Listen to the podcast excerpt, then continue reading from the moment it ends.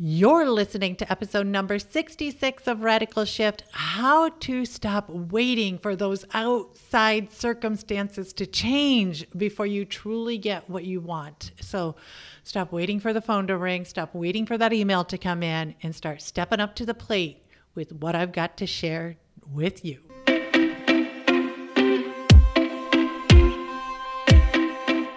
And now for something a little different. I'm success coach and serial entrepreneur Carla White, and I'm on a mission to wake the shift out of you. Filled with honesty and humor, this show is designed to lower your stress, increase your income, build your relationships, and make your journey a lot more fun. Welcome to Radical Shift. Welcome back, Radical Shifters. I'm your host, your friend, your biggest fan, Carla White. And in this mini episode, we're going to talk about your worth we're going to increase that worth. We're going to make sure that actually it actually reflects your true value and we're going to keep it there and we're going to get you the lifestyle, the friends, the relationship, the job opportunities, the career opportunities that reflect that worth. See, I know myself included, I thought that my worth financially and relationship wise would be based on what school I went to, what degree I had. So growing up, because the only shows we had were like, I don't know, LA Law and uh, probably Miami Vice or a few others, um, I thought maybe being a lawyer would be the best way to have high worth, high value, high relationships, an exciting life. I thought a lawyer was the thing to do.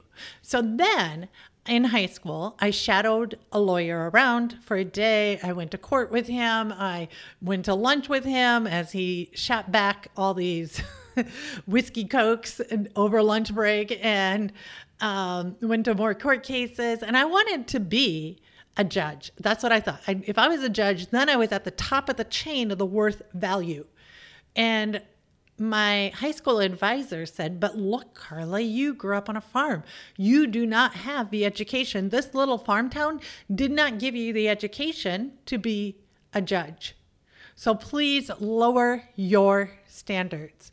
And when we start to discover our worth, that's the exact trap that we get stuck in. We lower our standards based on what other people see in us. See, we have this thing called schools, and they like us to understand that our worth is based on our grades. What sort of grades did we get? And then what sort of school did we go to? What sort of university did we go to? What uh, degree did we get? And what how, how many layers of that degree? Do you have a, a master's? Do you have a PhD? But then when we peel back the layers of having an education where our whole worth is on an A4 paper called a resume or a CV. When we peel that back the layers and we see that resume, really the most successful people on the planet never even made it to university. They've dropped out of school. They dropped out of university or high school. I mean, Richard Branson, he is dyslexic. He had a hard time reading. He can't read.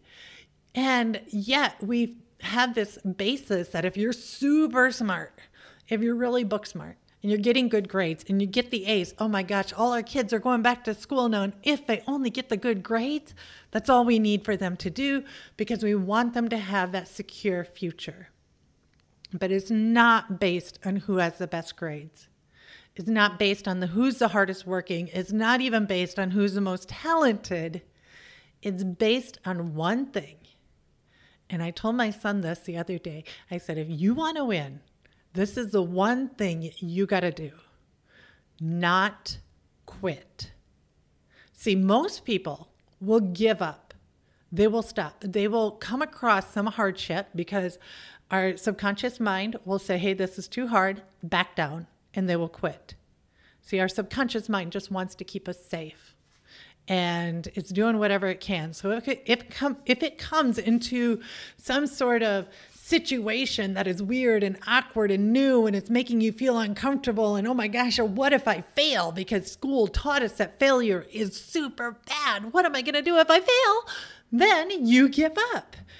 But here's the kicker here's the quencher, here's the little trick that you can do that will push you through that comfort zone and help you keep going is focusing on what is good in the situation. There's somebody, I cannot remember his name right now, but he calls it the gap. Either most people focus on the gap, and that's the difference between where they're at and where they want to be, all the lack, all the things that are missing, or you can focus on the gain, all the things that are there, all the things that how far you've gone from where you're at. And it's you that gets to choose that perspective. But I want to get back to your worth just one more time. I have a whole episode on understanding your worth. Please go back and listen to that if you haven't already. But I want to give you a nugget that will help you shift your perspective from whether your worth is based on a piece of paper or what you're truly contributing, what your value truly is. So here's what you do when you think about your worth, let's say you create websites for a living and you're trying to understand what the worth of that is, and you're constantly undercutting your rates, your people are nickel and diming you. Here's what you do you focus on all the areas in which you provide value to that person. It could be that they get five extra hours a day to spend doing whatever they want.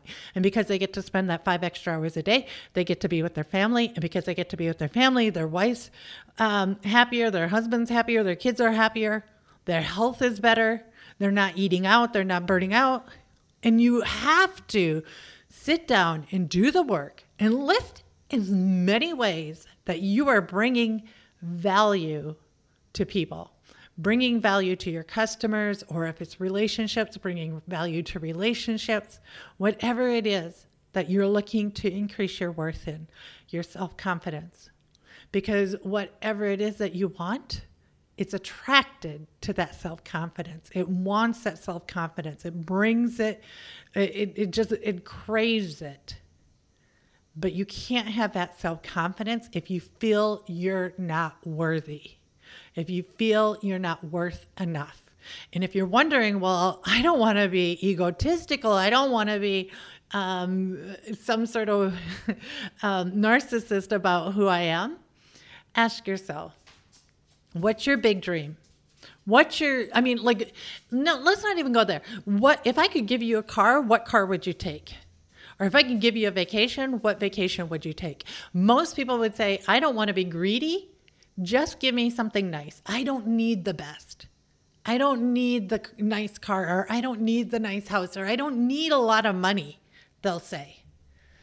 And I will say that you were trained to be reasonable. You were trained to limit your goals to what you think you can have rather than what you want to have. And you were trained to do that based on what you believe your worth is.